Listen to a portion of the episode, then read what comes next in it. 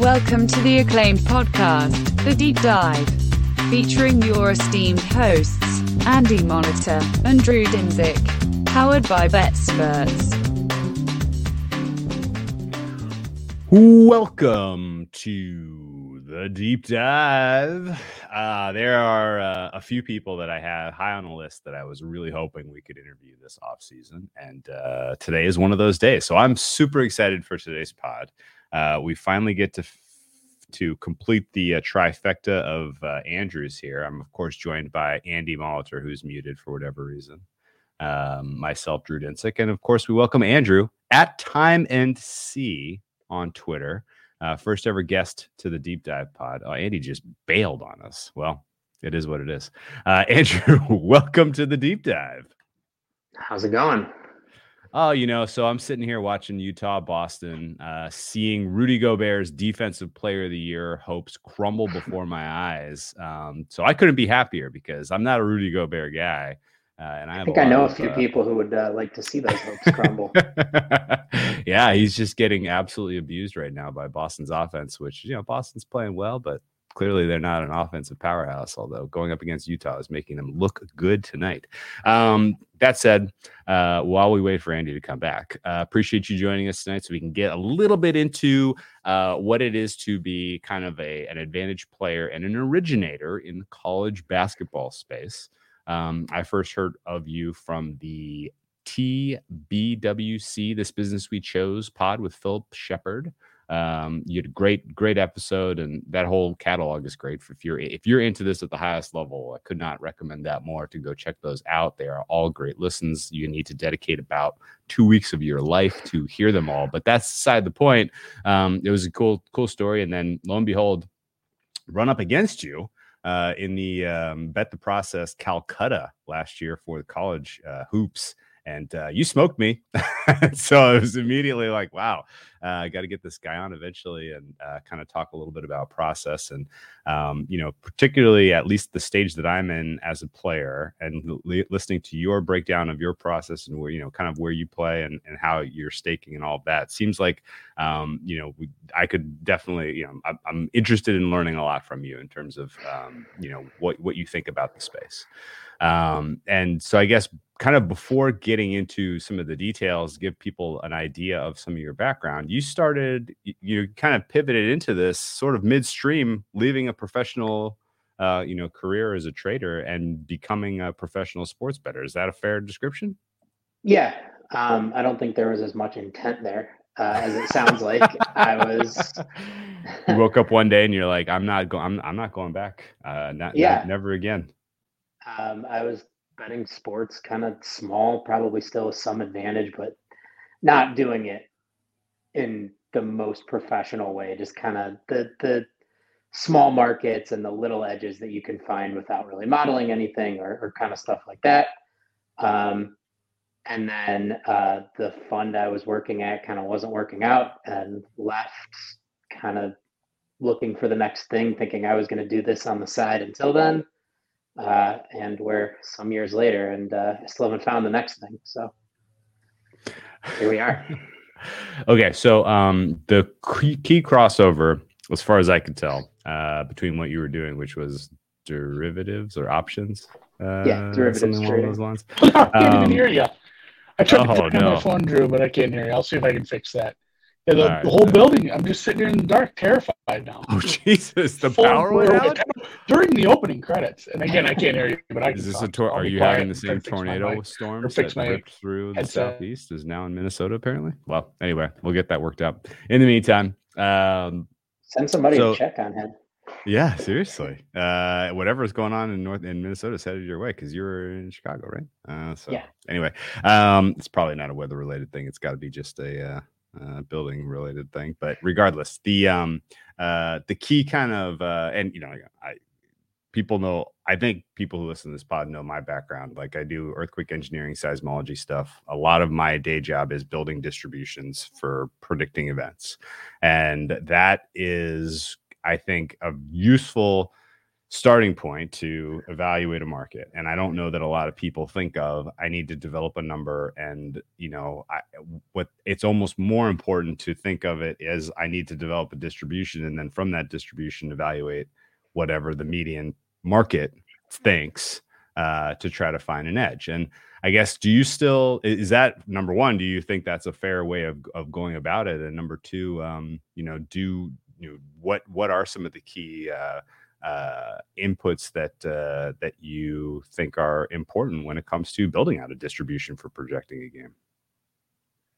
Um, it's a, a broad question, but um, yeah, obviously uh, advanced statistics, pretty important in uh, trying to predict anything, and definitely in sports and finance and apparently natural disasters as well.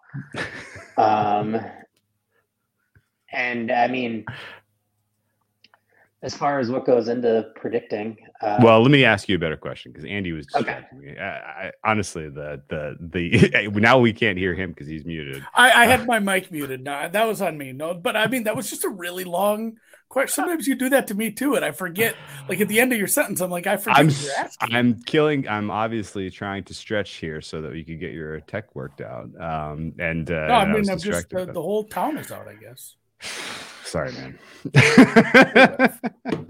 But no, I think uh, the really what I was trying to get at is, um, for the most part, if you're using a power ratings, let's use that as it. And uh, no. you have a power number for two teams, and you want to know what a spread should be. You take the difference of those. You got a median expectation of what that power number would be, or even maybe just an average.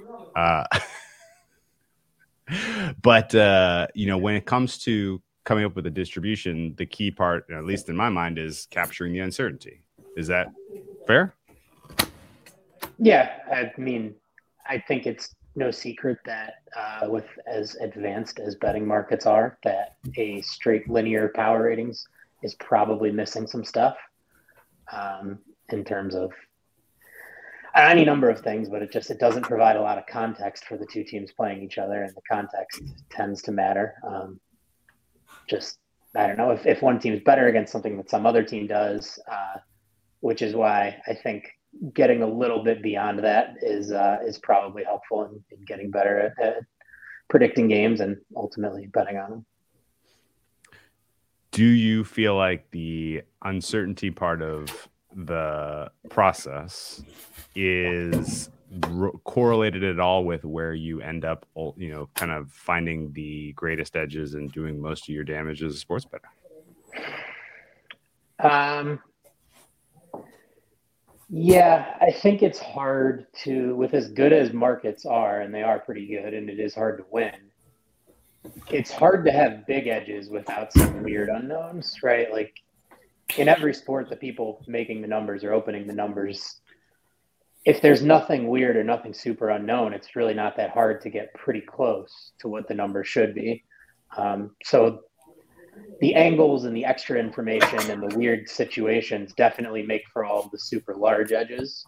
Um, and I, I mean, those don't come around that often, but um, it's the weird stuff that makes that, that's happening when they do.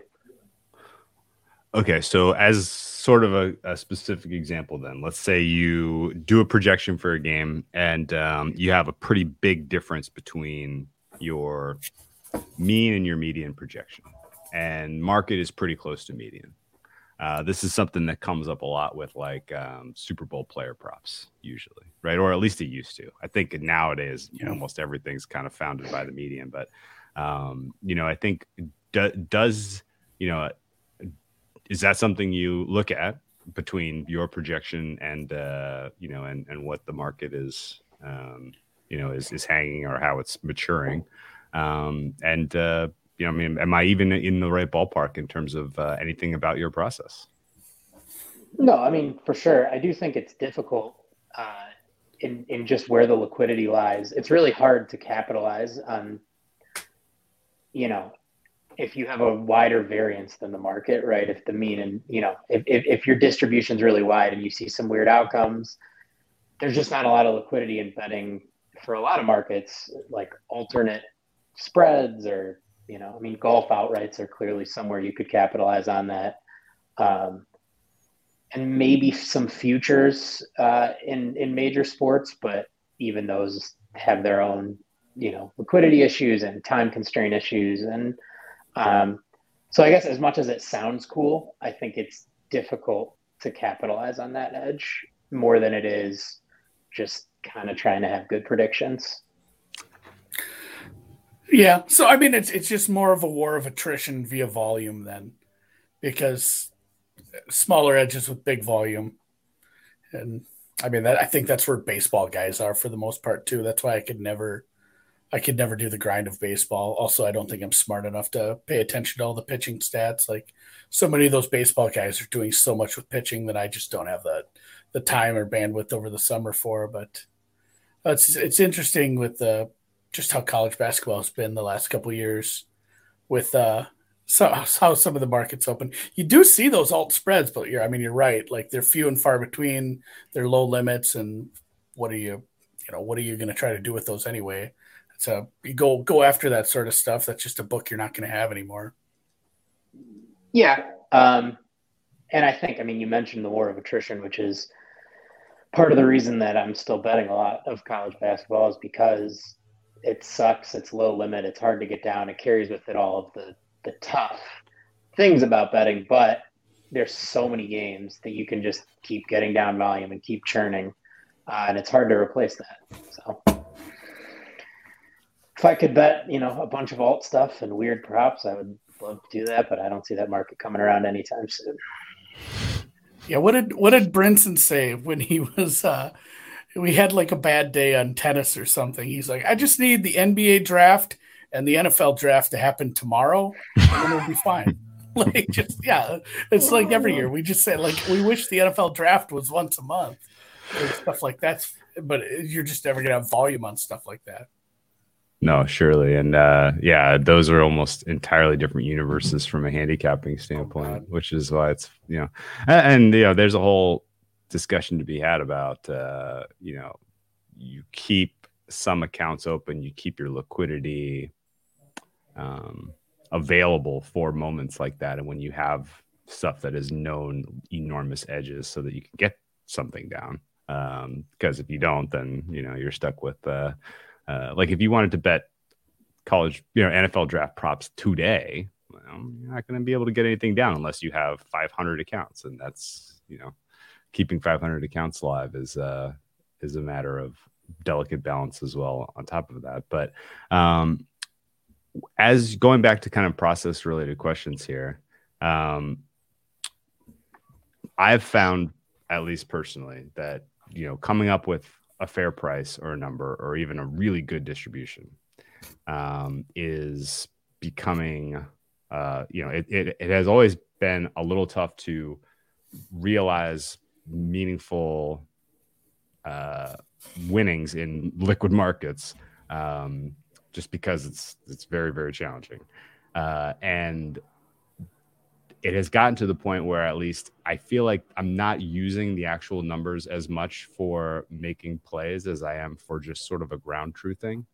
Um, and I add kind of a qualitative layer on things where I'm like, okay, this is a tangible edge. Like I, I know where the market is getting its fair, and there's this potential angle that's not being captured, that's qualitative or even quantitative, uh, that I can layer on top and and uh, use to find some edges or some angles. Um, are you noticing the same thing as you kind of continued to go through your process as a professional, that uh, the numbers themselves um, are more of an indicator to start your handicap as opposed to sort of the end all be all, hey, these are my numbers, go bet them, call it a day? Yeah, I mean, that's definitely true. Um, and I think a lot of that is probably also you do as well. The more you model stuff or build stuff, you get to know your own stuff that you've built pretty well. And so, you know, we're like, man, I like this team every day. Like, I'm wrong here. I just know I'm wrong. I've seen how the market goes. Like I, so I, you know, if I'm two points above market there, I'm probably on market. And I think that kind of stuff is where, yeah, the qualitative addition, the sort of like trader instinct of like, yeah, I'm I'm just wrong here, um, it, it sort of comes in and is helpful.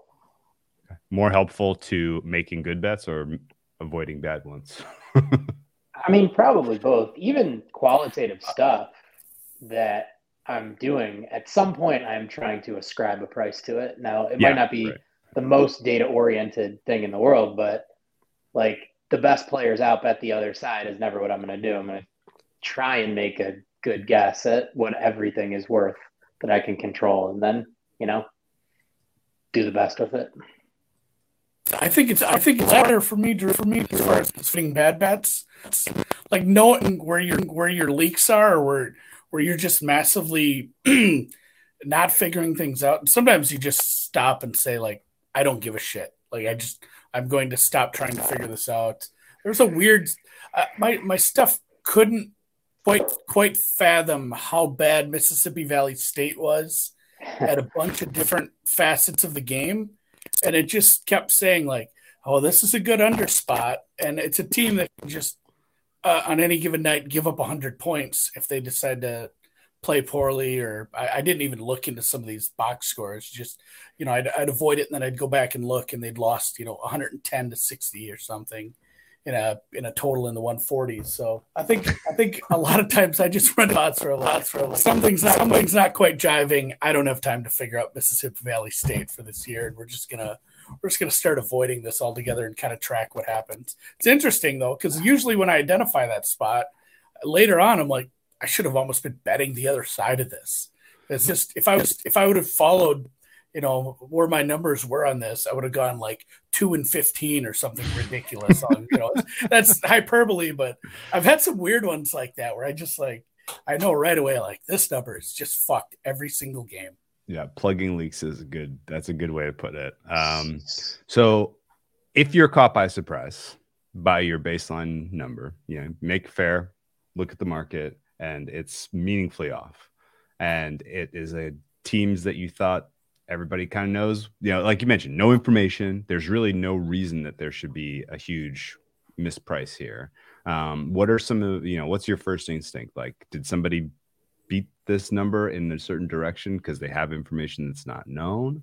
Uh, is there some things fundamentally that I'm missing, or are those the spots where you're like, oh, well, I, I get to catch the, the poor number here. That's fine by me. Like, you know, what is sort of your, your, your gut from I have an edge to I'm making the bet? Um, I mean, the situations are different. Timing is clearly important because there's some players in the, if, if we're talking about basketball and college football, which is a lot of what I bet specifically, there's just some people who are moving early markets with a ton of volume and who are very informed. I'm sure everyone listening knows who these people are. It's like the, the right angle sports and other people's like that in the world. Sure. Um, so, I mean, I think it's not, I think, like a lot of times numbers are off because they're moving markets really heavily. And then it it's again, like you kind of have to handicap a little bit, like what their edge is, how much are they winning? And like, how much is the line moving enough where you can be like, okay, I know he's good, but he's not, you know, sixty-five percent good kind of stuff. Okay. Um, I mean, most of the time I'm betting this, like I'm, I'm, I'm going to bet stuff that's off market and learn by doing a lot, um, especially when you're playing a volume game. Um, if it's the third time in a row and the same team's lost by forty both times, I'll probably try and bet a little less. Um, not, you know, full Kelly right into it, but uh, yeah, I mean, I think like anyone will say, the context around when the number gets bet, uh, when you're betting, what you're looking at, you know, all that stuff matters. Do you do much forensics in terms of who you're up against in situations like that? Like, you do you want to know who's on the other side? Do you and do you have sort of a, a at least a mental model profile of the uh, the other players in the major markets you're trying to clean up on? I mean, forensics sounds way more. yeah, you, you made you made that sound really fancy. No, you know I what mean, I mean. Though. Like, yeah, no, I yeah. think it's pretty easy to tell sometimes. Like, there's certain players who are. It, things will just move a little extra than normal, or like it will just cascade all at once, and you kind of know, not maybe not who it is, but you kind of know, like in order to make certain markets light up like that, like they have to be betting a really significant amount of money. Um, So I don't I mean, that goes into it. If I told you I had an exact science for exactly how to react to that situation, I don't. I'm just best guess and make a bet and hope it wins and move on to the next thing. I mean, do you ever do you ever adjust or even think about double checking or doing some sanity checks on a number if, you know, let's say there's a group like that. I mean, I, just, I mean, can we just, let's just say R A S on a total. They come in and blow up a total, not only because of what they're betting, but who they're releasing it to. Sure, and yeah. A lot, well, a lot of, uh, yeah. yeah. A lot of other people, I mean, Dan's reminding me I got to switch back to my good mic again here. But uh, the, you know, let, let's say you disagree with their their move and the market moves with them. It might be synthetic C L V because of, again, the money and all the other accounts. That I don't think on. You can even argue that. No, it's I mean, definitely. Well, it, but to be fair, some of it is good closing line value, a portion of it. Sure, portion, sure, sure, sure. A decent chunk sure. is synthetic, but if a market keeps moving that way and you disagree and disagree, I mean, do you, do you take a step back and start looking at that, or you just bang your head against it and think eventually, again, treating it like attrition, be like, eventually I can't sit here and, you know, look at everybody else's numbers and try to agree with everybody. I got to trust my stuff over a big, big, big sample. Um, you know, I have supreme confidence and I am just the biggest better in the world. So I just bet against every move that goes against me until I'm out of money. No, I, I like mean, this. I mean, I think that's, uh, you doubt a little bit, like, and you investigate further, like, am I missing some giant piece of information? Um, you know, I, I will probably send some bets against market moves like that, and then maybe a little more, and then at some point I'm done. I don't know. I, have you heard? I wish I had a more interesting answer. Than have that. You heard some of the well, interviews I mean, from the R A S guys where they talk about being generally info bettors? Yeah. Do you, I mean, is do you are they? Is that? It sounds a little B S-y to me. That sounds. I mean, I haven't talked to them personally, and I don't know what their process is at all. But surely back in the day, they were grinding an edge based on information. But that can't seem. That can't. I don't know. I, I I have a tough time but buying that it's not mostly quantitative with a little info sprinkle. Um, I don't. I could see. A, I honestly could see a bunch of scenarios where a bunch of things are true. They probably do a bunch of everything, okay. um, which is something you can do when you have a staff or a bunch, you know, or a few people. Um, and I, I mean, contextualizing information is really hard, and I'm guessing sure. they do that part well. Like they have the info, but they also know. You know, what so-and-so is worth, or they have a good idea of how much worse the offense is going to be without him kind of thing. Um, and that's what makes them good. Yeah. Well, and, you know, I was being facetious when I said you just bang your head against these other groups constantly. but, but I mean, it's not out of – it's not ridiculous to say that sometimes you're going to. And, again, oh, for like, sure. and again, having the information, knowing, like, again, it's not just them. There's other big groups or the other big players, but knowing that there's a big group or a big player that's going to come against something that you're probably on the other side of, like, again, like you talk about timing, it's, it's fine to know, like, uh, if I think someone's going to move against me here, I could probably wait. Like I might, I might get a better number if, if I think this is going to move against me constantly because, and you know, not in every case, but in some cases where you're still, Like, like you joke, supremely confident still, or you still think you're right. Like the timing yeah. is really going to play a big part there. For sure. But I mean, you have to just be wrong enough times to learn that. Like, I don't know. Yeah. I was, yeah. I, I hit some trick, like, oh, a number's moved three points my way. Like, got to bet this. And then, you know, it's yeah. available two and a half points later when I don't want to bet anymore on it. And you do that enough and you kind of get familiar. I mean, I don't know. I got yeah. to be wrong you- a lot. But uh, I, I guess is co- college basketball is not small enough limits that you run into the situation where you have a subset of your plays where you are up against other professionals where you're you're getting a bet size that is ten x your average bet otherwise, right? Because I've heard other people who are professionals complain about this. I've never run into it because I'm betting N B A, N F L, and I'm getting what I want when I want it, and it's not really there's not usually a lot of back and forth. But, um, you know, if you have ten plays and, you know, nine of them, the side moves after one click and you're two, three points and now the edge is gone, but the tenth one, someone's on the other side fighting back, and you end up with ten x on that side. Um, you know, I think it I, at that point, you're probably realizing this is my weakest edge, and this is I need, need to run good on that. Those subset of uh, you know, big staked plays is is that. Am I even in, you know, on the right track with that? Yeah. I mean, some of that's true. Some of it is trying to be able to get enough down so that it it's not ten x. It's the one that someone plays back at you. It's like two or three. Oh, okay. um, I mean, I, it, it betting in small markets, you just kind of got to figure out how to get down. I don't think that's a surprise to anyone. Um, yeah. I mean, I, Definitely the plays where there's more available, you got to run good on. Um, not a, not, not a, I just don't think not, not a lot there to, to say about it other than, yeah, hope to get lucky on those and try to not bet so much that they like own your whole season. But yeah. Okay. That makes total sense. Is it, uh, is it hard to, uh, or, you know, is it, I guess, as you're, I would describe you as an originator in general. Um, do you find it relatively straightforward to get down what you are trying to get down at this stage as a professional without having betting partners? Or uh, is that just sort of part of the equation when you become, when it becomes a job? Uh, I think it's all sport specific. I mean, you talked about it, you can, you know, N B A, but even that is like, if you want to bet early numbers, you probably still need some help at some that, amount. That's very true. Yeah. Um, and so, I mean, I think there's this constant battle of, I would love to move later in the betting cycle and have bigger limits. But then, you know, as a person trying to find edge, you see edges just disappear while you're waiting, and it's kind of hard. So there's this back and forth of trying to bet early, but also, you know, keeping trying to move back in the betting cycle so you can kind of get more and not have to worry about, you know, racing to the to the plays every time, which is frustrating and, you know, isn't isn't helpful for kind of anyone trying to get down.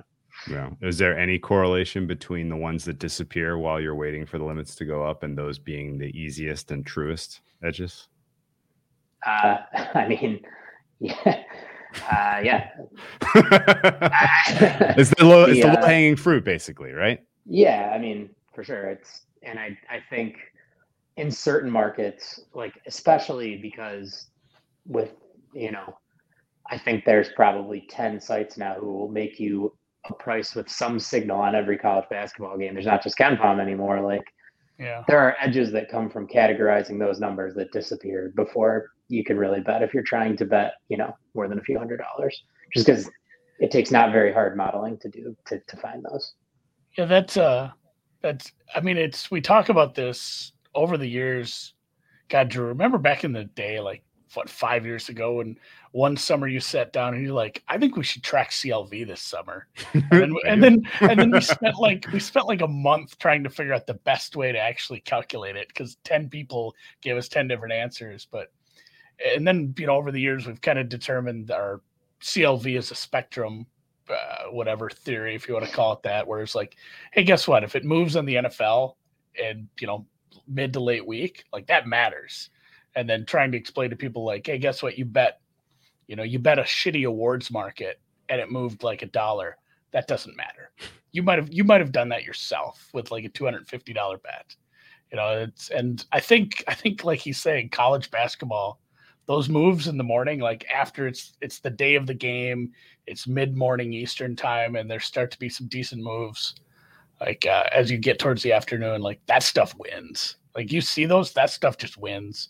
And that is annoying, is like, it's not even me just like waiting and being some savvy trader. Sometimes I just get busy and I have my numbers and I, I don't bet something. And then I go look, I'm like, shit, that was the right side, huh? Like this one's just not getting bet today, I guess, because somebody else came in. And I mean, you can just blow up those markets. I mean, some people, especially totals in college, it's It's a whole different world compared to like what we do in the fall with N F L, waiting for, you know, waiting for a half point move here and there. Yeah. There's always a quote in the back of my mind that, uh, the, uh, at Brett Favre four four four, who's, uh, he has a tweet from a few years back that was like, if if I'm still betting college basketball after I turn thirty, somebody kill me. And sometimes there are days when I'm like, I feel like such like a, I feel like such like a, an amateur trying to like just get down on these tiny markets that are flipping everywhere. And, you know, there's a million other people trying to model the same thing, but yeah. So from a synthesizing information standpoint with college basketball specifically, um, I f- have kind of come to the p- opinion, at least in the N B A and the N F L, that player absences are way overstated in the market, just as a general rule of thumb, unless it's a quarterback in the N F L, unless it's like a, you know, a, a forty percent usage, usage guy on a team that has no one else with depth. You know, like some of these moves, particularly on sides, are overblown. Um, is that true in college, or are the moves that you see because of information in college maybe exactly correct because of depth issues and kind of the disparity of talent as you go down a depth chart? Um, I mean, the boring answer is that on the whole, it's probably pretty fair with a slight lean toward too much priced in. I mean, certain ones are weird. Uh, certain ones are probably very underpriced. Um, certain ones get way overpriced. Uh, and it's also, I mean, I think, especially in like N F L or N B A markets, the sources of information are really public and the information finds its way through the market pretty quickly. Yeah. Whereas here you can kind of, like, there are some schools that nobody's reporting on, but you can be pretty sure someone's out if you do a little bit of research. But then that news will hit the market like an hour before tip, and it'll move like the market had no idea that that player was out, when sometimes it was priced in a little bit. If I don't know if that was the clearest way to say that. That makes so that sense. Makes, yeah. yeah. And at the lowest low levels, like basically I, I finally came to like the, I don't know if it wasn't a realization, and this might not even be true. This might just be me saying something that I believe that probably isn't even true, but if it has a six digit rotation number, there's not a player on the roster that matters. Like for, to, to the number, to the, to the price. Like if it's, if it's an extra game, like one player missing is not enough to move the number. We need, we need three or four kids out with the flu. Like basically well, informational stuff a, on that.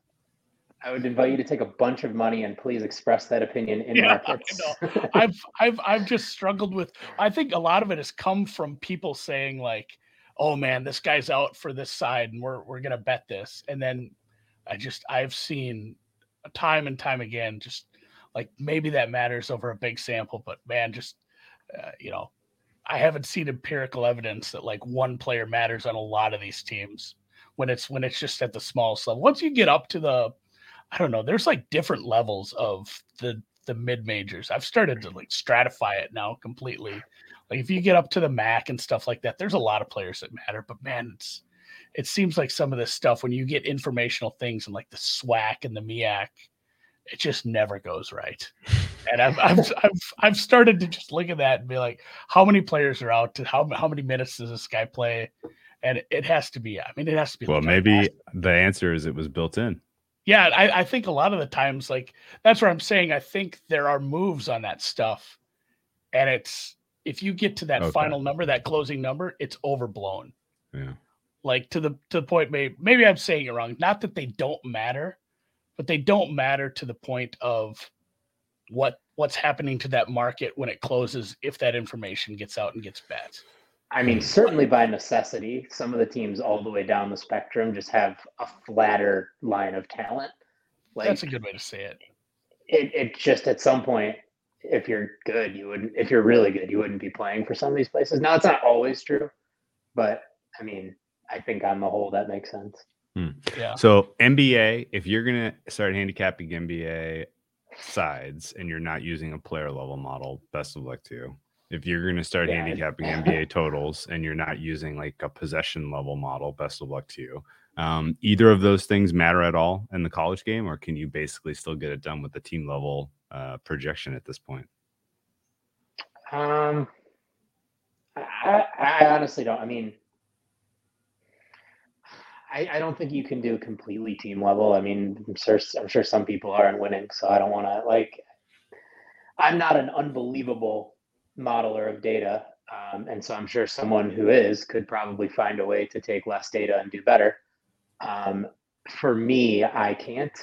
Um, I just need to have some player level context around it, uh, or else I think uh, you'll just back wow. into the wrong edges. Oh, that, that was, I like how you said context, because that's exactly what I was going to say. Is it, is it team level plus context? Like it's a, it's, you know, doing it at the team level and then adding in context secondarily, because doing like a hundred percent player level model, like people can do with the N B A, I don't know. That just seems hmm. like, that seems Looney Tunes for the amount of teams that play every night in college basketball, unless you had a staff, I guess that's, that would be an undertaking. Hmm. Are there any public models out there that are doing player level projections? I, don't think, uh, I, I, I think don't some know. Of these sites try. I think there's a few sites that try to. Um, but the team level projection they're giving you is a composite, or it's a. I think they data. have player level data in there. I mean, it's not. Yeah. So I don't think player level data is as difficult to work with as uh, as you, just because I mean, there's a findable box score every night. There's a team yeah. roster, and at that point, that's the data you need, and you're definitely working with smaller samples. Um, And you may not get as many, like, uh, you know, there's a lot of advanced statistics in the N B A that are calculated for you uh, yeah, and given to you in, nice. in, in, in cleaner in cleaner data sets. Sure. But the tools are out there to build good player level models, and even to, um, as I kind of do, build bad ones. Uh, So I, I mean, without, you know, saying here's what I do and and this is how to do it. Yeah, no uh, doubt, no, yeah, no worries. It's, well, I mean, the fact that the props exist, and yeah, the, the fact that there are markets, whether it's at sports books or some of the D F S sites that have player level props for college basketball players now, like it's, all that stuff does exist out there. Again, just they're not they're not going all the way to the bottom. You know, you're not going to get player level or player props on like. M, you know, M E A C games. Again, I keep going shitting on the M E A C, even though I love them. But at the same time, like you said, those box scores exist just the same. Like there's, you go to any of the sites, like the box scores for the M E A C aren't any different than the box scores for the S E C. It's going to tell you the, you know, the same core stuff. Yeah. Hopefully it's accurate.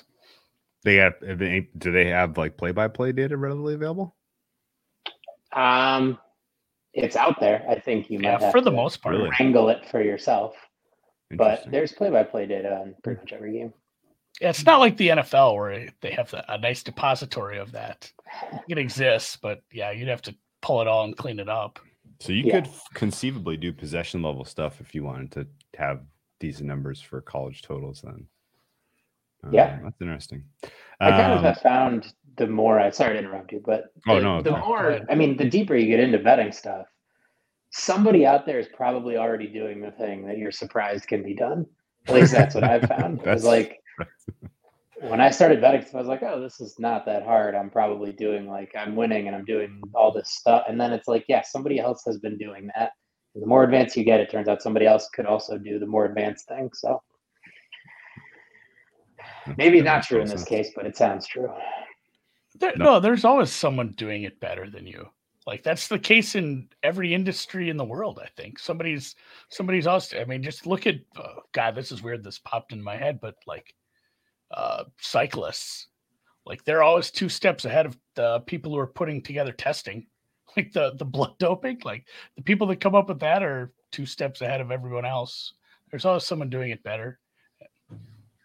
It'd be interesting. Yeah. God, now I'm, my brain's going to be stuck in this player level thing now for a while. Yeah. Well, I mean, I, I, you know, I think if even if you are doing it the best of anyone in the industry, someone's trying to replicate what you're doing, and in that process is going to find something potentially valuable. Um, the my favorite example, at least, and I'm sure there's a million people who've heard this story before, so it's not even really that uh, useful telling it. But, um, you know, somebody figured out at one point, long after, like, they you know, came up with player level models for baseball totals that like, hey, we need to incorporate the humidity, right? And like, if you're the first person that figures that out because you're trying to grind like a player level total and you're like, I don't understand why this isn't working in these games, in these time of year, in these cities, like what is happening? And then you're like, oh my God, it's because of the weather. Um, and you're the first person that figures that out, then, you know, you leapfrog the next, you know, the guy who was the, you know, end boss originator of totals. Right. Um, so, yeah, I, I yeah, I, that, that the process of all of this is fascinating to me, and, and continuing to uh, upgrade your, you know, your own, you know, way of doing things makes total sense. I, you know, do you, are you, do you feel like you have a, uh, an iterative growth to the way you come up with fares uh, in college basketball? Uh, I'll say yes with a caveat in that I think for me, the toughest thing is always like grinding versus improving, and that they're kind of at odds with each other all the time. Like daily betting edges and watching markets and getting feedback on your bets and all this stuff is like a day-to-day process. And sometimes while you're doing that, it's difficult to just put it all down and be like, okay, I need to sit there and work with, you know, whatever, some scripts today and just make some stuff better and do a little investigation into some scenario that's, you know, why when I bet this team, I never get C L V, or what, why this team always closes a certain way or stuff like that. Uh, and I think it's tough to balance that. Um, so I try, but I probably lean toward a little too much toward betting and grinding out edge and, you know, trying to, to revenue positive. Yeah. There's always question, like everything you do, like you talk about, I, why am I not getting C L V on this side or this team, or, you know, a team that I'm constantly taking overs with? And, and then it, you develop questions, and then that question takes a bunch of time to answer, and you have to balance your, especially, you know, you doing this professionally, you have to balance your, not only the time spent grinding, getting down, betting, taking care of everything day to day, but also a life outside of that. You know, how much time do you want to take out of, you know, your personal life to try to solve this extra problem? Because you have no idea what the, the end, you know, the return on the investment will be of, you, you could spend forty hours on a problem and find out like you didn't learn anything. You haven't improved anything. Like that's the, it's gotta be the annoying part about trying to solve some of those problems. And at two, you talk about, Drew, like the, the again, back to the, somebody else doing it better. That's like the whole, you don't know what you don't know. Like just you, there's probably people who have a pretty good idea based on what kind of influence they can have, especially once you get towards the top. But you, you know, there's a lot of people that just, you don't know where you're at on that ladder. Like you're, oh, sure, you, sure, you have sure, no sure. idea. It's like whatever, five years ago when I, I started tinkering with this, and I'm like, holy shit, I was beating like, I was beating, you know, like I was waiting for Bet Online to open at like three p.m. the day before and betting those numbers, like the absolute stone cold nuts, softest online numbers. And I was winning against that. And I'm like, you know, I thought Billy Walters and Jesus Christ just had a baby and it was me. I'm like, look at this. I was like tracking, you know, tracking my C L V on that stuff. And I'm like, I'm averaging like ten percent across the board or something stupid. And then you find out like, oh, like people hate people like me because I'm just, I'm just fucking up early numbers and messing with stuff and at, at low limits. And um, yeah, there's a word for that too that we won't even put in the air, but it's, yeah, it's the whole you don't know you know you don't know thing. I think that continues, but it got to be oh, at a sure. certain point. At a certain point, you you do know because you you are having an influence on a major market at a high enough level. You have to realize like I'm in a certain percentile here. And yeah, it's this very very very small number of people that are get to that ever, and as far as I can tell you, um, the. Um, Do you think that the general kind of explosion of public models that are out there for college basketball has influenced the way the market matures, and have, has that kind of unlocked any kind of cool new edges? Like, holy crap, when these guys post their numbers, or when, you know, somebody's betting, you know, multi-clicking this public model's numbers, and I know they're wrong on this conference or something like that. Like, have, have you, has that been a positive or a net negative that there's more public uh, people that are putting out numbers? Um, it's a good question. I don't honestly know. Um, My instinct is to say it's not good when someone else does public analytical work that is for free to everyone. Um, and especially like, I think in this space, particularly like the people doing this stuff are really good. Like we spend a lot of time in betting markets talking about like, oh, like this is where Ken Pom is wrong versus the market, but he is really, really good. Um, so I, to be honest, I don't, I don't know whether it's good or bad. I know that there's definitely certain sites that have like strong leans that probably shape the market a little. Um, and it's one of those things we talked about where like, if your internal numbers are different, like you just know that you're going to show edges there. Mm-hmm. Um, but yeah, I, I don't have a, a very, a super informed answer on whether it's good or bad. I, I just, I know it's something you have to deal with, and you kind of have to shoot for, you know, things they're maybe not picking up, or, you know, looking at kind of like micro subsets of the data instead of kind of doing it at a macro scale. Yeah. Like I'm imagining like being a golf originator, and you're always kind of wondering why the market's moving the way it's moving. And there's a lot of players. You're not sure who's behind it, blah, blah, blah. And then Data Golf comes around and like, okay, now you have sort of an answer key as to why a lot of the market is shaping the way it is. And you have an answer key as far as like, oh, I, you know, I know where I'm different than them. And so I know, uh, you know, once I'll have opportunities to do this, this, and this, because this is going to move too much and this is going to move too much. You know, so I imagine that was in like a net positive, even though, you know, ultimately it, uh, it may seem like, you know, oh, my secret of I was using strokes gained and no one else was is now no longer a secret. Well, and that, that's where I was, I was almost thinking you might say it's a net positive. I was, I wasn't surprised at your answer. I was, I was thinking about a reason why you would say it'd be a positive. And I, it went to the golf thing too, because I know there's, you know, there's golf originators who have better numbers than Data Golf. And they know that like the influence or a public, again, a public facing model can have on a market like golf. And they know that, you know, if they're better, if they're better over a long term than, than the Data Golf numbers, it's just, it's not like Drew says the answer key, but you can really tell which way the market's going to be shaped based on their stuff. And it's just another tool, I suppose, to yeah. use. Helps you with your timing and, and your market entry. It gives yeah, you better, op- yeah, better opportunity. Yeah. I will say what it probably does is it probably raises the bar for what it takes to be, if you're just starting out and saying, I want to bet on this thing and I'm going to use some data and model it, where you have to get to, to then be profitable and churn money is probably higher.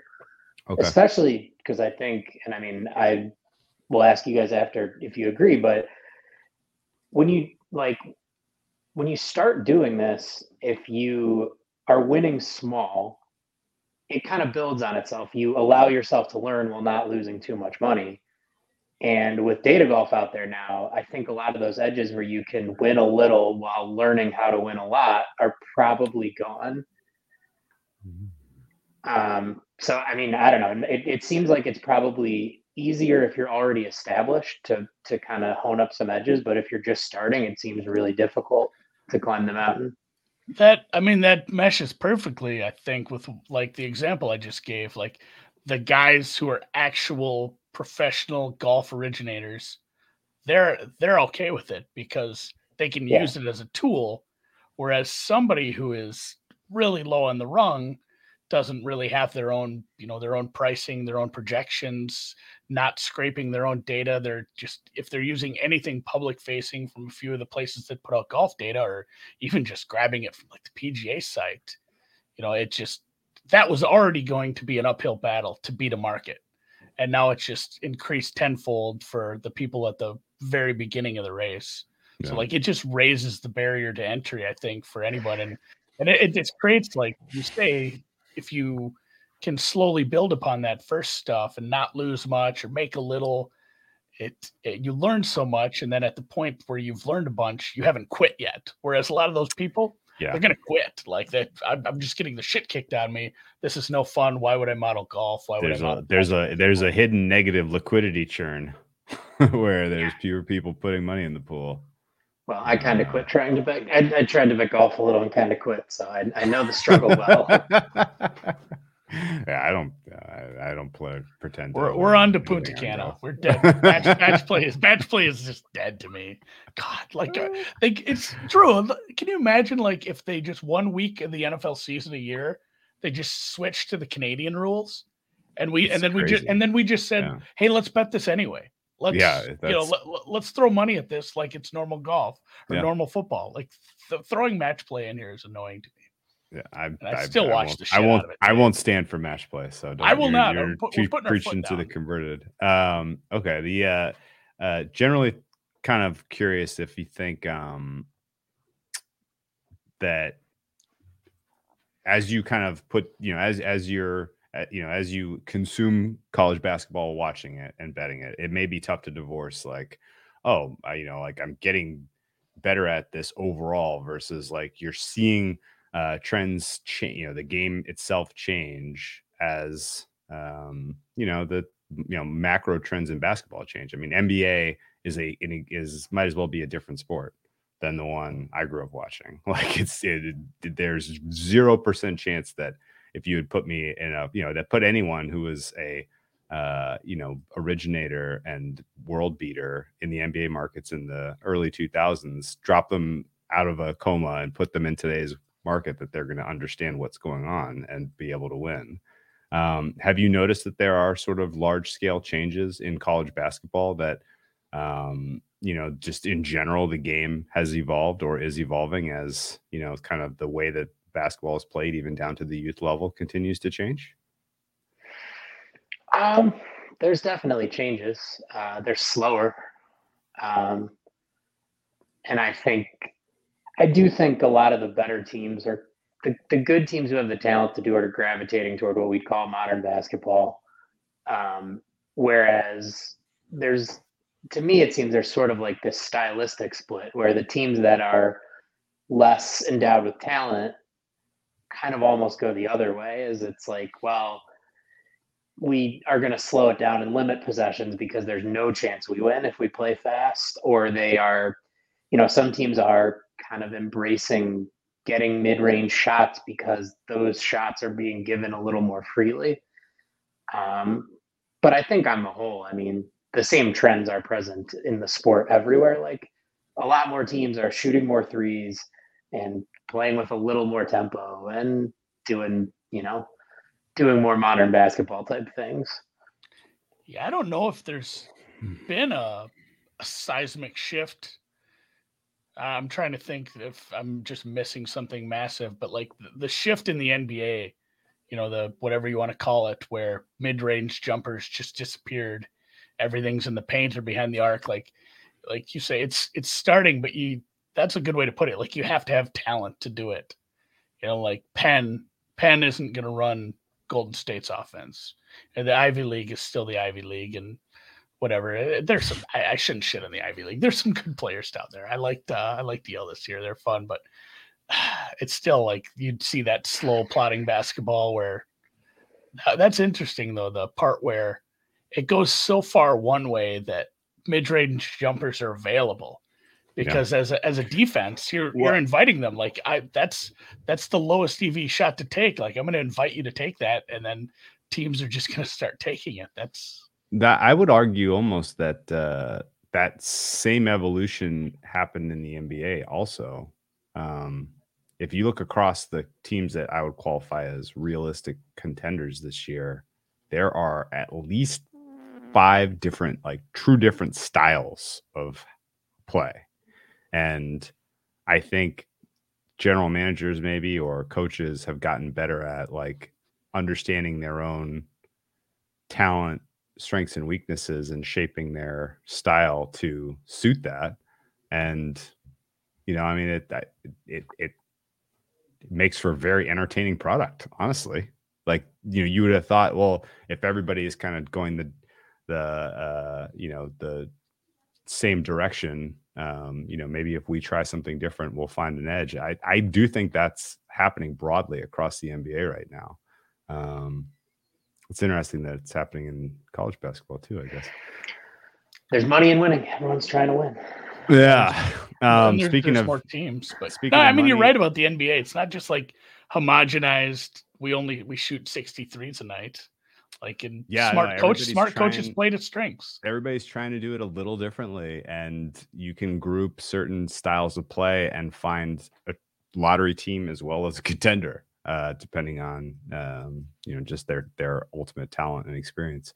Um, Would you say recently it's been more kind of geared toward optimizing for personnel I, and less oh, yeah. for a team in a way than, than it has in the past? Because that's sort of my impression. Without, without a question, without question.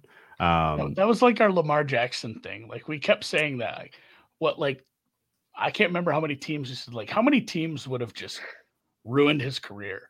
Like just sure. not, not built an offense around him, like a coaching staff or management or whoever was it making the decisions there. Like, and you know, the Ravens sucked last year with the injuries, but the kid got an M V P and probably would have been maybe not even starting on a lot of teams who would have just not, uh, oh my God, we haven't developed well, just, the passer enough. So yes, there are so many, so many management and coaching staffs that try to force these square pegs into round holes because that's the way they want to do things rather than, What's my best asking? What's my best path to victory with the pieces I've been given here and making that happen? Like those are, that's the smart team.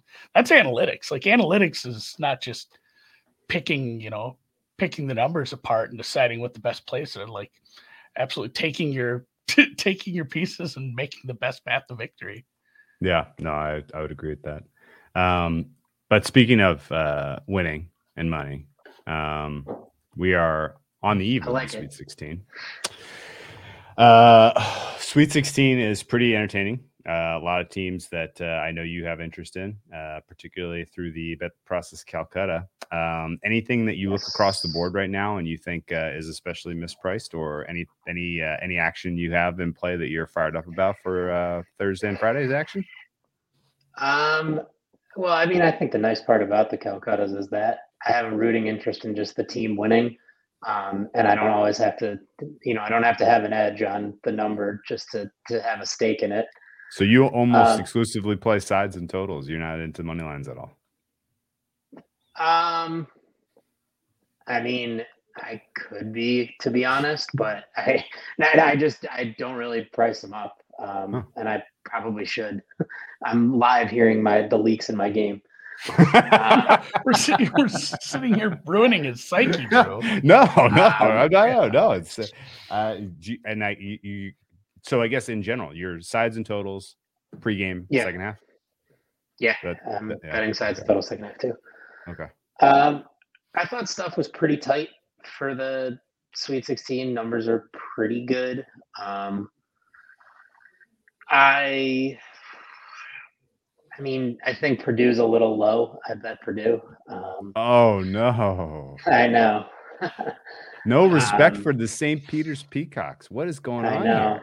I you're, know. You're, um, you're, uh, you are a proud peacock uh, in the Calcutta, and you're going against yes. your boys. What is is it twelve and a half now? Uh, yeah, I think I got mostly twelve. twelve and a half is light, huh? Really? I mean, they, they uh, I mean, won a not, couple games, Drew. Very light. It's a little light. There's not a lot of big edges out there. Um, yeah, I mean, it just, I don't know. They're they're a very, very good defense, like a power six level talented defense, but they're a horrific offense who's played really good for two games. And they're eventually going to have a game like they probably had all year where they, you know, high fifties, low sixties, and are just struggling to get shots to go down. Okay, so now the... the kind of team level makeup of Purdue is awfully similar to Kentucky. Like same sort of strengths and weaknesses, same sort of, oh, if things are going wrong, they have, they struggle to create turnover. In fact, Purdue might be like one of the worst teams in the entire sixty-eight in terms of defensive turnover yeah. percentage. Um, no turnovers, know, horrible ball screen defense. Yeah. Yeah. Okay. Um, I don't, I didn't know that. I just am looking at their, you know, their, their T-bomb page. Uh, yeah, but the, uh, yeah, the, that seemed to be kind of a key to Saint Peter's keeping their nose ahead of Kentucky in that matchup. Um, yeah, that's uh, interesting that you're like seeing that value on, uh, on Purdue. Throw, throw yeah. it overtime. Like Saint Peter's getting to seventy points in regulation, two games in a row is, is just something. Like if you go, if you they were saving it. it. Yeah, they were just saving it all year. I think, yeah, I think the God, I think the MAC final. MAC. I say MAC. I mean it with two A's, but I'm not making that sheep sound. MAC. MAC. Okay. Yeah. The Metro Atlanta, like even the, the final, I think they scored like sixty points. I, I'm pretty sure they blew someone out early. They were, I was scared to bet them to win it. I, I looked at them. I'm like, fuck, this team's a pain in the ass for everyone to play, but they're just going to go out there and score like fifty-two points against somebody. And like Iona probably, and then Iona just out early, never happened. And defense wins championship, fun, guys. It's a fun um, team. No, I, I, I, I'm still holding out hope. Although you've thrown a little bit of cold water, uh, the, the Peacocks I mean, are going to get there. I, very, I, I very, think there's, yeah, edge. their stinker, their stinker is coming against North Carolina probably, uh, unless you think North Carolina doesn't get there. Is North Carolina going to get by uh, U C L A? Um, pull my I shit. think so. I think Hawkes is going to play. I was looking, trying to find. Uh, the latest I've heard is he is going. But... Yeah, uh, I just imagine he'll figure out a way to play. Uh, U C L A is a super weird team. Um, we kind of talked about the way basketball is changing, and they take a ton of mid-range jump shots and a ton of weird shot selection, but they're good at it. Um, and they are a very good defense without like a mega shot blocker, which is sometimes a little weird. Uh, in college, they're just very positionally sound. Um, I loved North Carolina at the beginning of the year. I thought they'd be a lot better. I lost money expressing that opinion. Um, yeah. They they certainly have, like, they've got a lot of talent, and they've got, like, a kind of a variety of pieces. Um, but I think the numbers are pretty good there, and it should just be, you know, a good game. Oh, okay. I have it, I have it three and a half. Oh.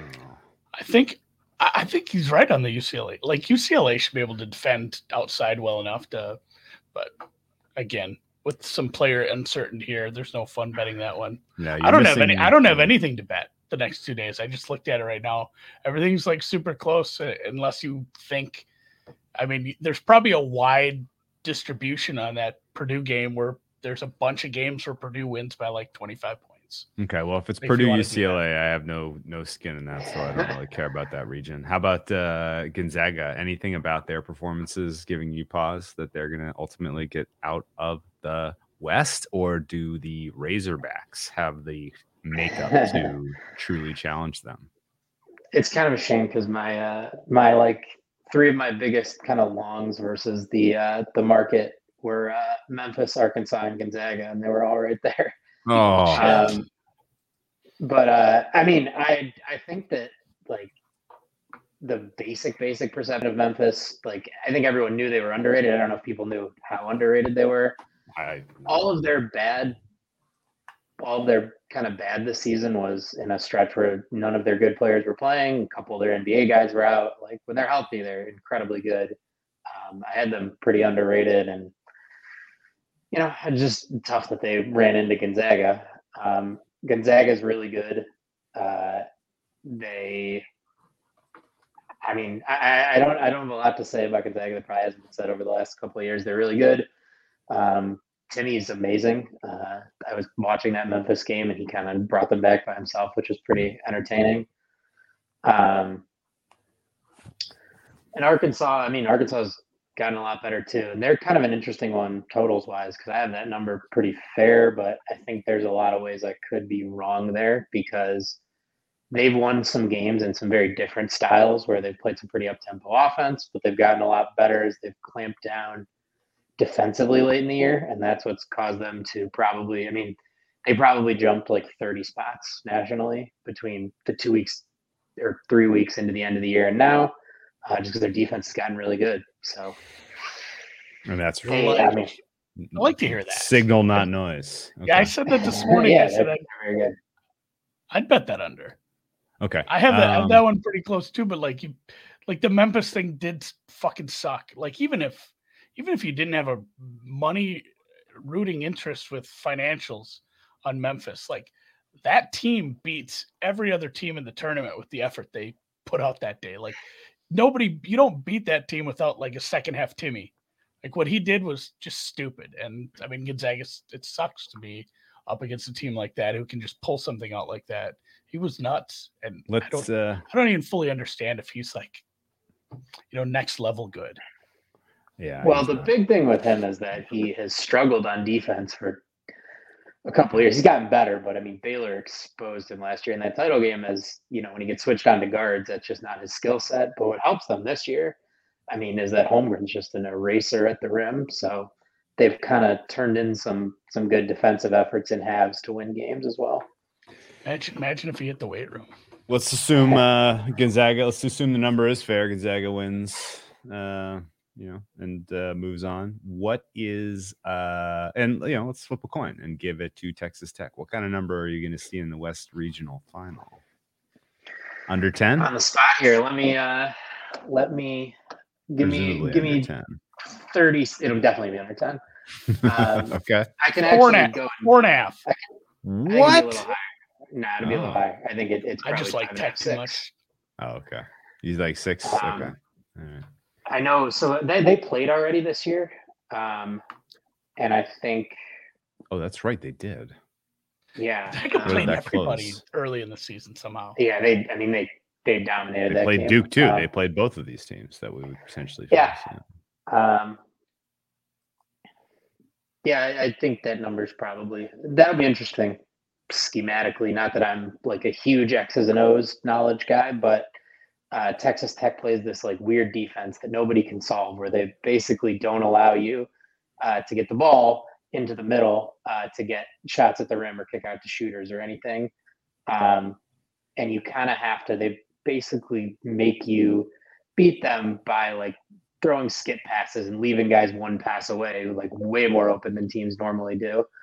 Um, so it's kind of a defense that in theory should do really well against Gonzaga's offense, which is all about either getting it to Timmy in, in the kind of high post or running some pick and roll where Nembhard kind of probes in and finds open shooters. So cool. Kind of an cool. interesting matchup there. That'll be, yeah. Like I, I just, I do hope those teams advance mostly because I won't bet either of those games. And I just hope, to, I just want to see that matchup. Because like that, that'll be a really weird one stylistically with that defense. Um, I'm still mad at Rutgers from last year. That was a nice future price, I thought. Sit there and watch them win every game all year, and then I don't know. They, we, I think we just I, in my heart, I knew they'd be gassed for that game, and I didn't buy out of it anyway. And then I just had to watch them get bodied by Baylor. And yeah, like I, I'm having P T S D with you bringing up Timmy getting exposed. I forgot how bad that was for like the entirety of the game. Yeah, that Baylor Baylor team was good. Yeah, it'd be yeah. sure be a shame if Pretty that happened incredible. Against another Big twelve team this year. Um, as you look at the uh, the Zona Regional uh, and that specifically that Zona Houston game, it feels like yeah, that's the fun one.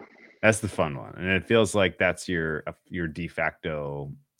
Winner is going to the Final Four. Maybe I'm crazy, but um, don't love Michigan or Villanova ultimately getting ahead, getting past either of these two teams. Um, and as I look at kind of the statistical profile for these two, one thing pretty clearly stands out, and that is that Houston sends a lot of men to the free throw line. And is this game come down to something as stupid as it depends how it's called? They let them play. Houston's got them. If they call it tight, Arizona's going to be able to get it done at the charity stripe. Uh, I mean, I, I'm sure it definitely, you know, it should be a close game. It has, has an effect. It's kind of, Houston has this, the other in a purely betting markets focused kind of way. Houston is like the darling of the analytical community. Um, and even as betting markets kind of follow, Uh, a lot of those projections, um, I still think it's, you know, they, they're still leaning a little bit away from how uh, how how much some of those sites love Houston, and uh, I would kind of agree with them. Um, not enough do, of an edge to bet. Yeah, I think sort of do Arizona. The sites love Houston because they're including data when they had a fully healthy squad? They haven't been that much worse without. Yeah, the, the team is what they did to Memphis in the final there. in the in the conference tournament with, you know, the squad that they're putting out there right now. It's it's not like I think people were more scared of them taking a step back and downgrading them. And I'm not sure if, I mean, if we're just talking, I feel like we're talking about Torvik because he has them a lot higher than a lot of places. Like, I don't think he gave them much of a downgrade, but I'm not sure if I'm not sure if he's making that, especially in like the Barthag thing he's using. I'm not sure he's downgrading a team until they actually perform badly. Hmm. Yeah, I mean, I think part of it also is that um, they have these like outlandish offensive rebounding numbers that potentially shouldn't be repeatable, but keep being repeatable. Um, and I think there's this like, there's this narrative of like, well, they can keep being repeatable when you, you know, play teams that are not quite as good. Their schedule is kind of weak this year. I don't really subscribe to that because they've done it for like three years. Um, mm. But they have not played a, a, a super great schedule, and they did lose twice to Memphis, who is a team that could actually rebound with them. Uh, Arizona can obviously do that. They're huge, and Coloco is really, really good. Um, but that, I mean, that seems to be the the thing there. If Houston offensive rebounds, they are going to have an upper hand in Arizona sometimes. Uh, they definitely didn't rebound well against T C U because they're always trying to get up the floor so fast, get in transition, push the ball. Um, Funny, you, you brought up the, you know, the refereeing or whatnot, the how many times somebody's getting into the charity stripe. And it's funny, a lot of times, like during the Brown Bag Bets, Drew, people will pull up Ken Palm, talk teams with me. And someone brought up a funny, my, my favorite column in, if you just look at a team's Ken Palm, is free throw percentage defense. Yeah. Like the, the free throw, because they made the joke, like this team for the year, the, the opponents were making like sixty-five percent of their free throws. They said, well, don't forget their amazing free throw defense. And I, I sat and thought about that all day. And I'm like, God, if a team, would a team play a little differently on defense if they were continually, if their entire conference outside of maybe, maybe they shoot okay, but if a big chunk of the conference shot poorly from the free throw line consistently, like would they play defense completely differently? And then that could be like a, a problem once they get out of conference play, if they did move on to, I mean, any of these shit tournaments, even not the big tournament. So like, you know, we joked about free throw defense, but I kind of had my brain in the pretzel for a day. And I don't, it's one of those things too, where I don't think I actually went and learned anything, but it just bothered me for a long time when you start talking about shit like that. And I think there's so much variability in free throw stuff that I haven't uh, fully gotten to the bottom of any of that. That wasn't even a question. That was just me explaining something that hurt my head yesterday.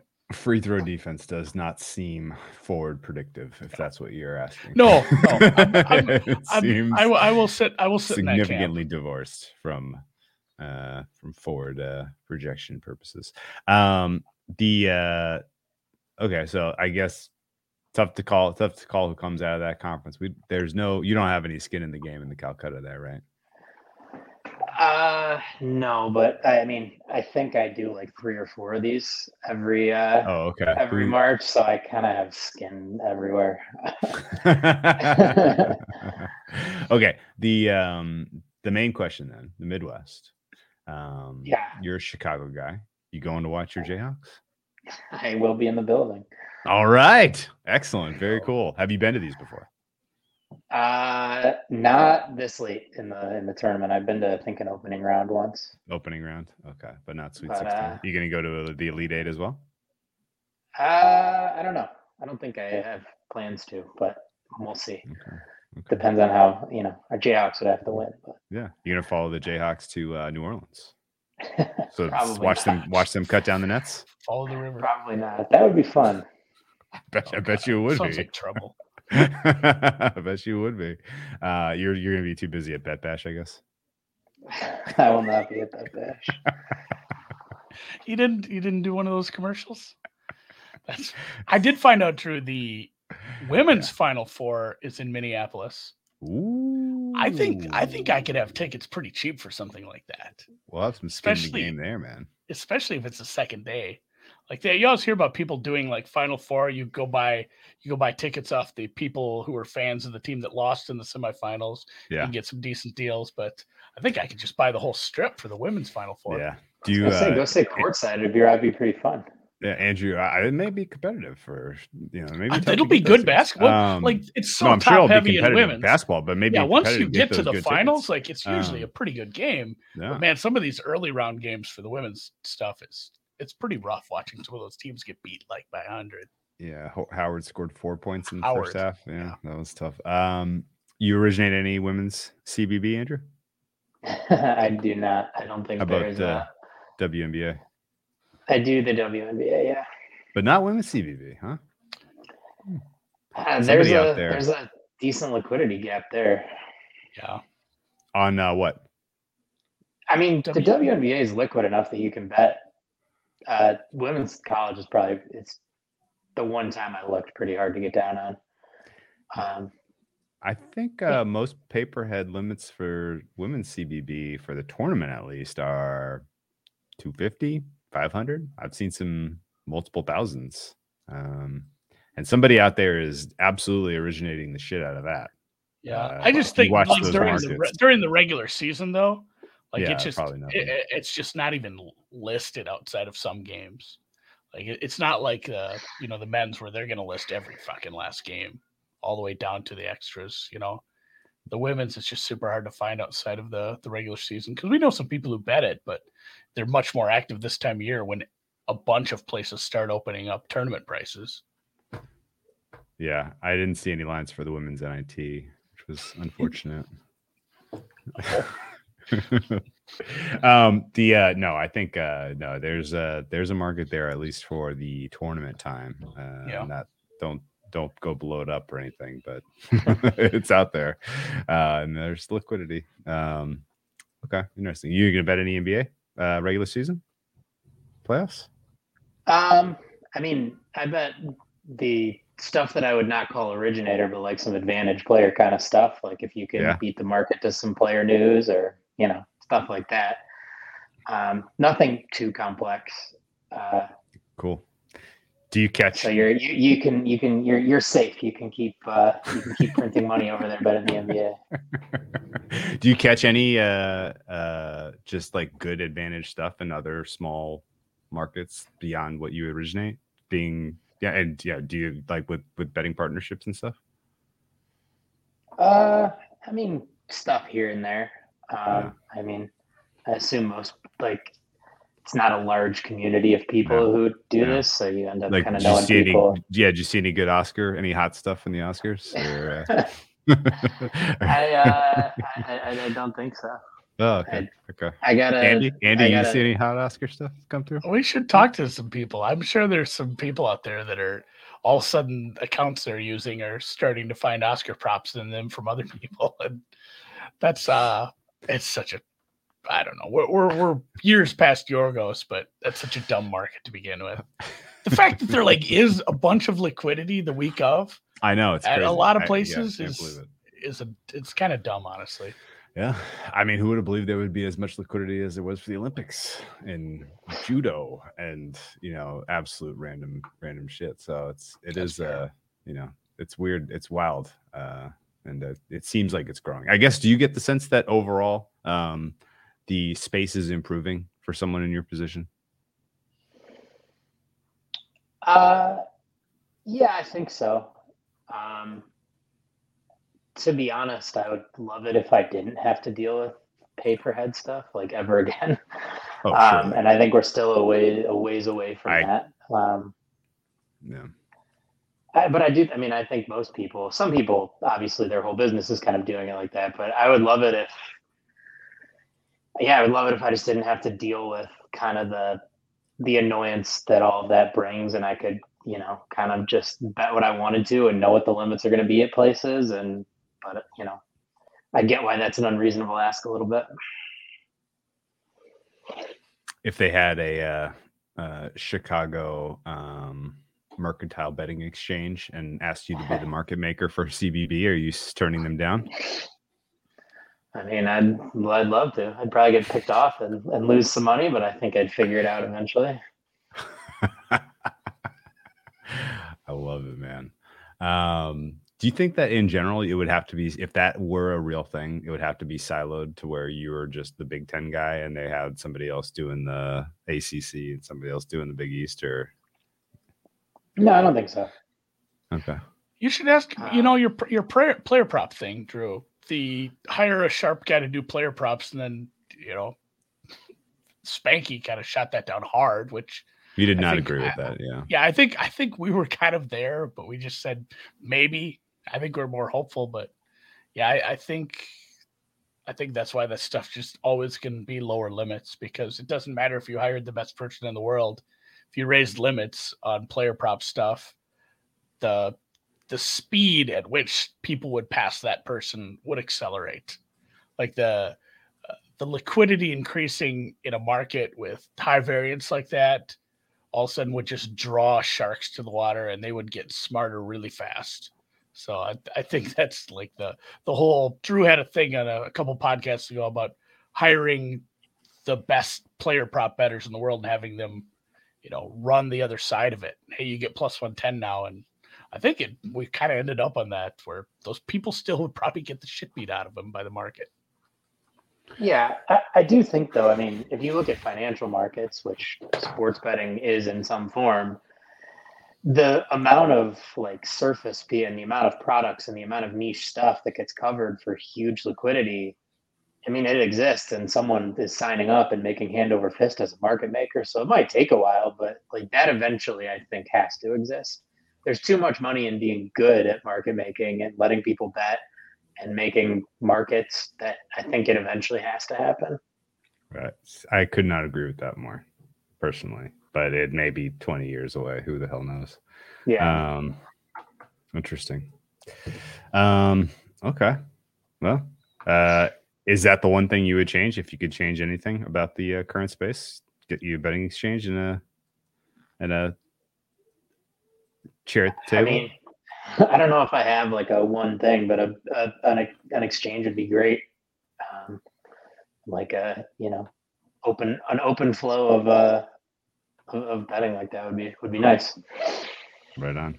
Um, do you that still originate like the twenty year thing, Drew? Like the the Wire Act and the fact that there's like twenty five states that aren't legal yet. Like there's so many yeah, barriers to that. But one day, one day there'll be a forty nine state, uh, you know, exchange. And, and just, Utah will you'll Utah have to leave will, Utah if you want. Utah to will just be still it. doing yeah. it. Yeah, they'll still be doing um, their own thing. Okay. So real quick about the Calcutta.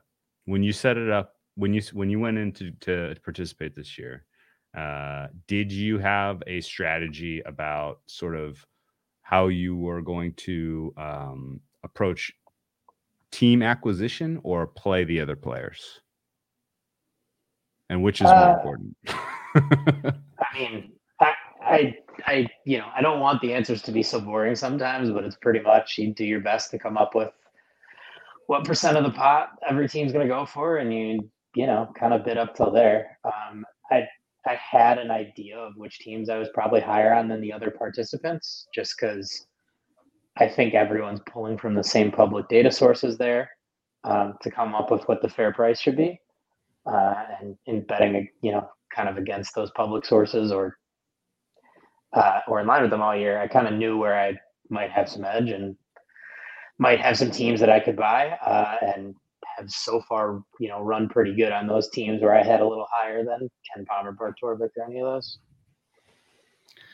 Yeah, you kind of just have to flow with it because they're, you don't know what the other, uh, there's a bunch of blank bingo cards that everyone else is looking at, and they could be, you know, having the same opinion about a team as you.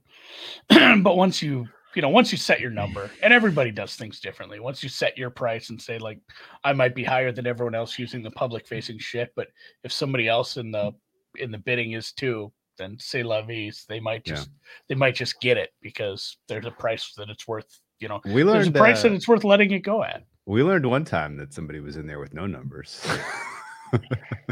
Yeah, well, I'm kind of in favor of. I mean, while that Calcutta is fun. Uh, I'm kind of in favor of the ones where some of the rewards are like weird stuff or stuff that you can't just go say like Gonzaga's got a fifty percent chance to make the Elite Eight. Like this number, it could be forty-eight and it could be fifty-two, but like this number is pretty set in stone. Um, oh, yeah. Cause I think that causes like on that stream, I think we said the implied pot stayed pretty steady the whole time and nobody really had it moving much.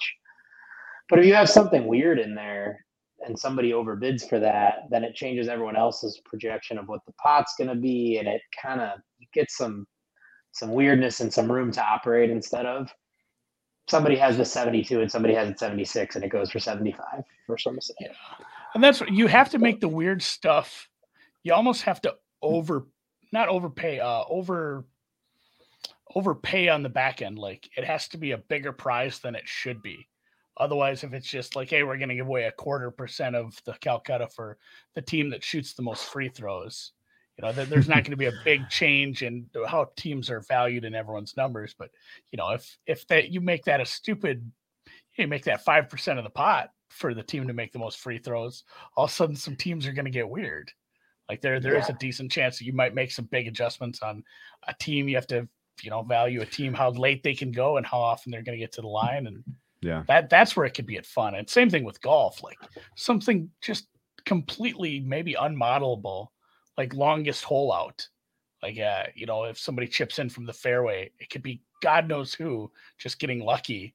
Like that's not, you know, you could put some numbers to it, but it's not very easy to predict something like that. And if you gave out some high, high prices for something like that, shit could get weird.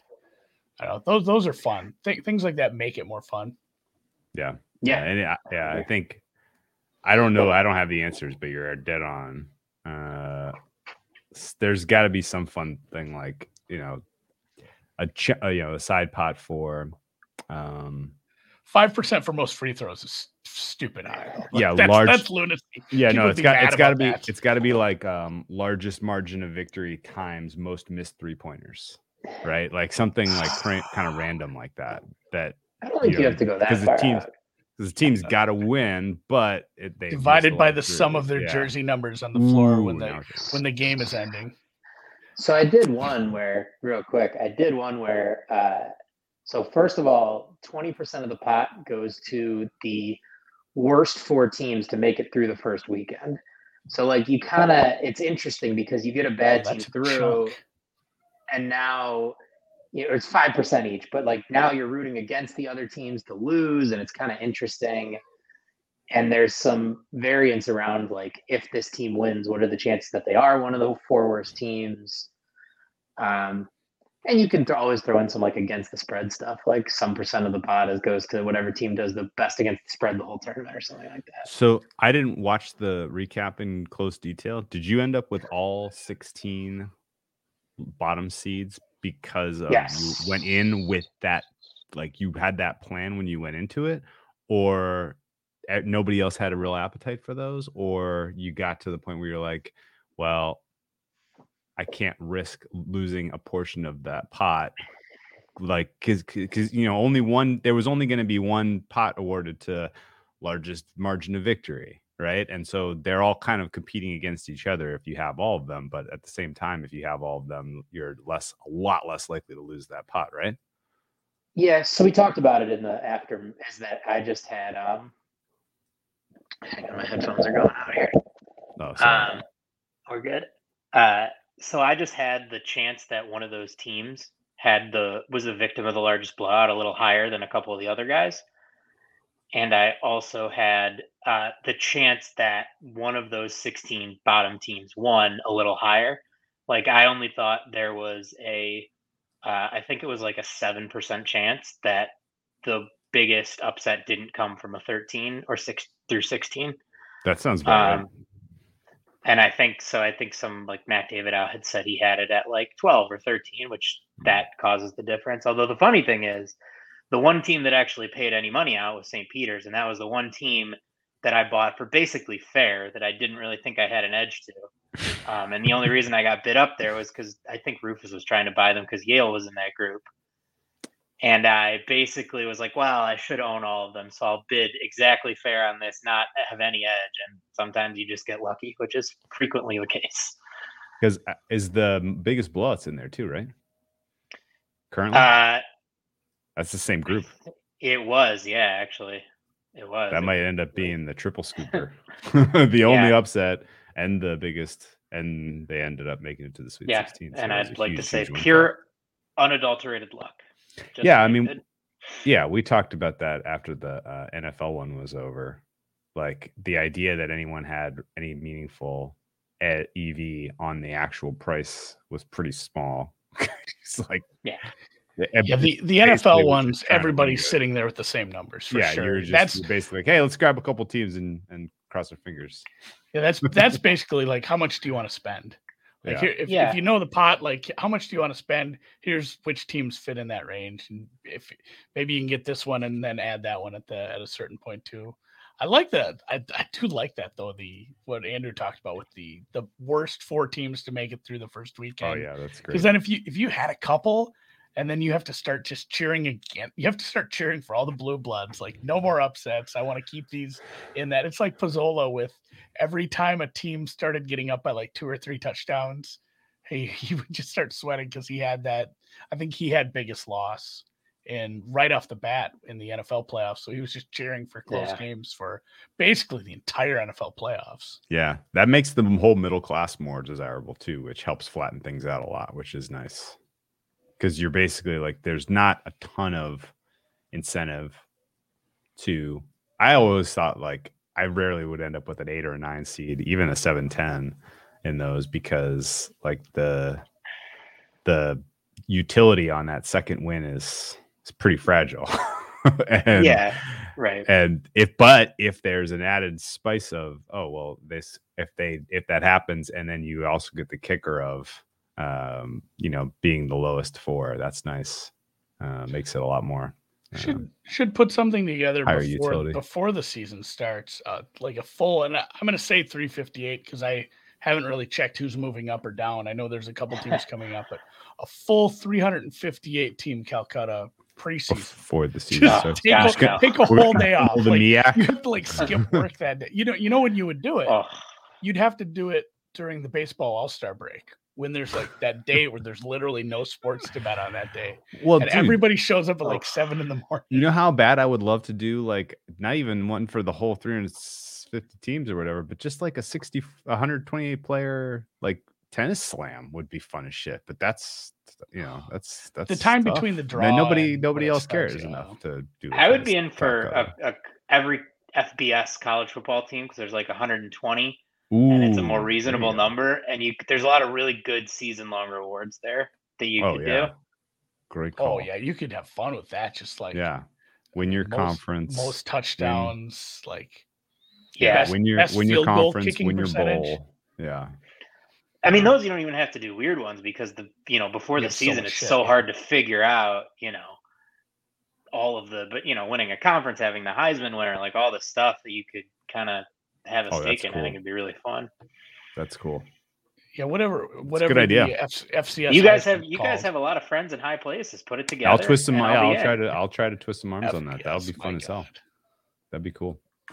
Um. All right, man. Solves problems for the Jersey bettors who can't bet on Monmouth. Yeah. Do you still bet baseball or do you bag it? Uh, I mean, it's, it, it's, I, I do, but I don't want to, you know, I don't want to come off like I'm a big, you know, originator, have really good numbers for everything. It's a lot mm-hmm. of A P kind of stuff. And, you know, there, the props are relatively liquid. You can bet those. So cool. Uh, anything especially interesting about this season coming up that we should let people know about? Ball's going to be juiced or not juiced or a, a total so grab bag or what? I don't even know what players have signed with which, which teams. I probably have to go figure that out. Oh, we got Correa. yeah. you, do you have a rooting interest? Like, are you? Do you have a Chicago team you like, or you just say the hell with? Uh, I'm uh, I'm a, a Cleveland Guardians fan. Oof. So, yeah, they uh, they have been good and refused to spend money for like. ten years.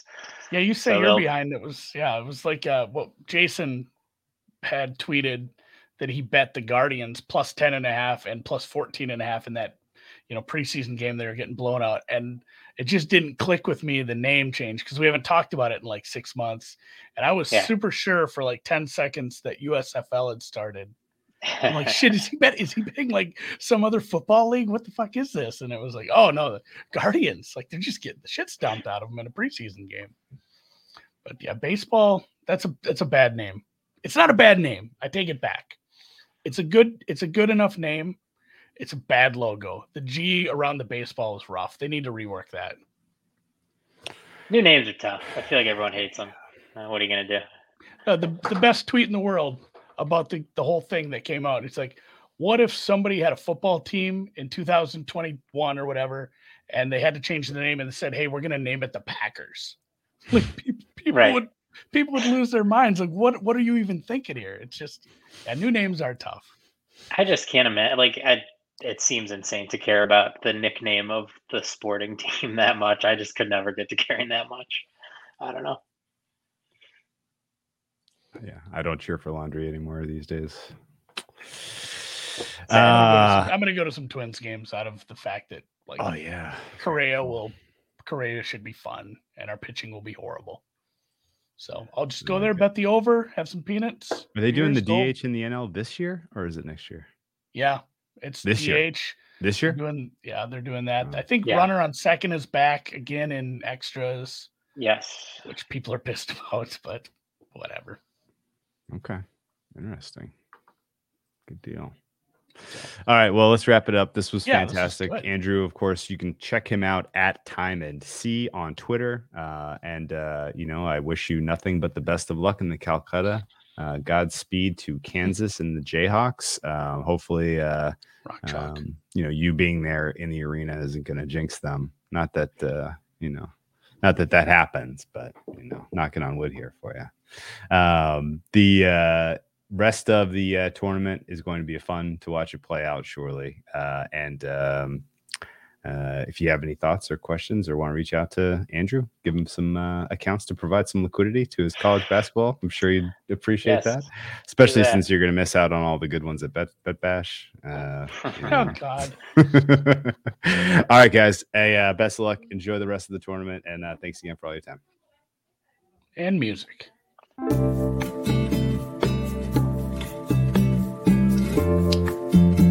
End credits. Hopefully I have better luck right. during the end credits than I do during the opening credits. The timing on that was so fucking wild. Like, the credits go on. Oh, I know.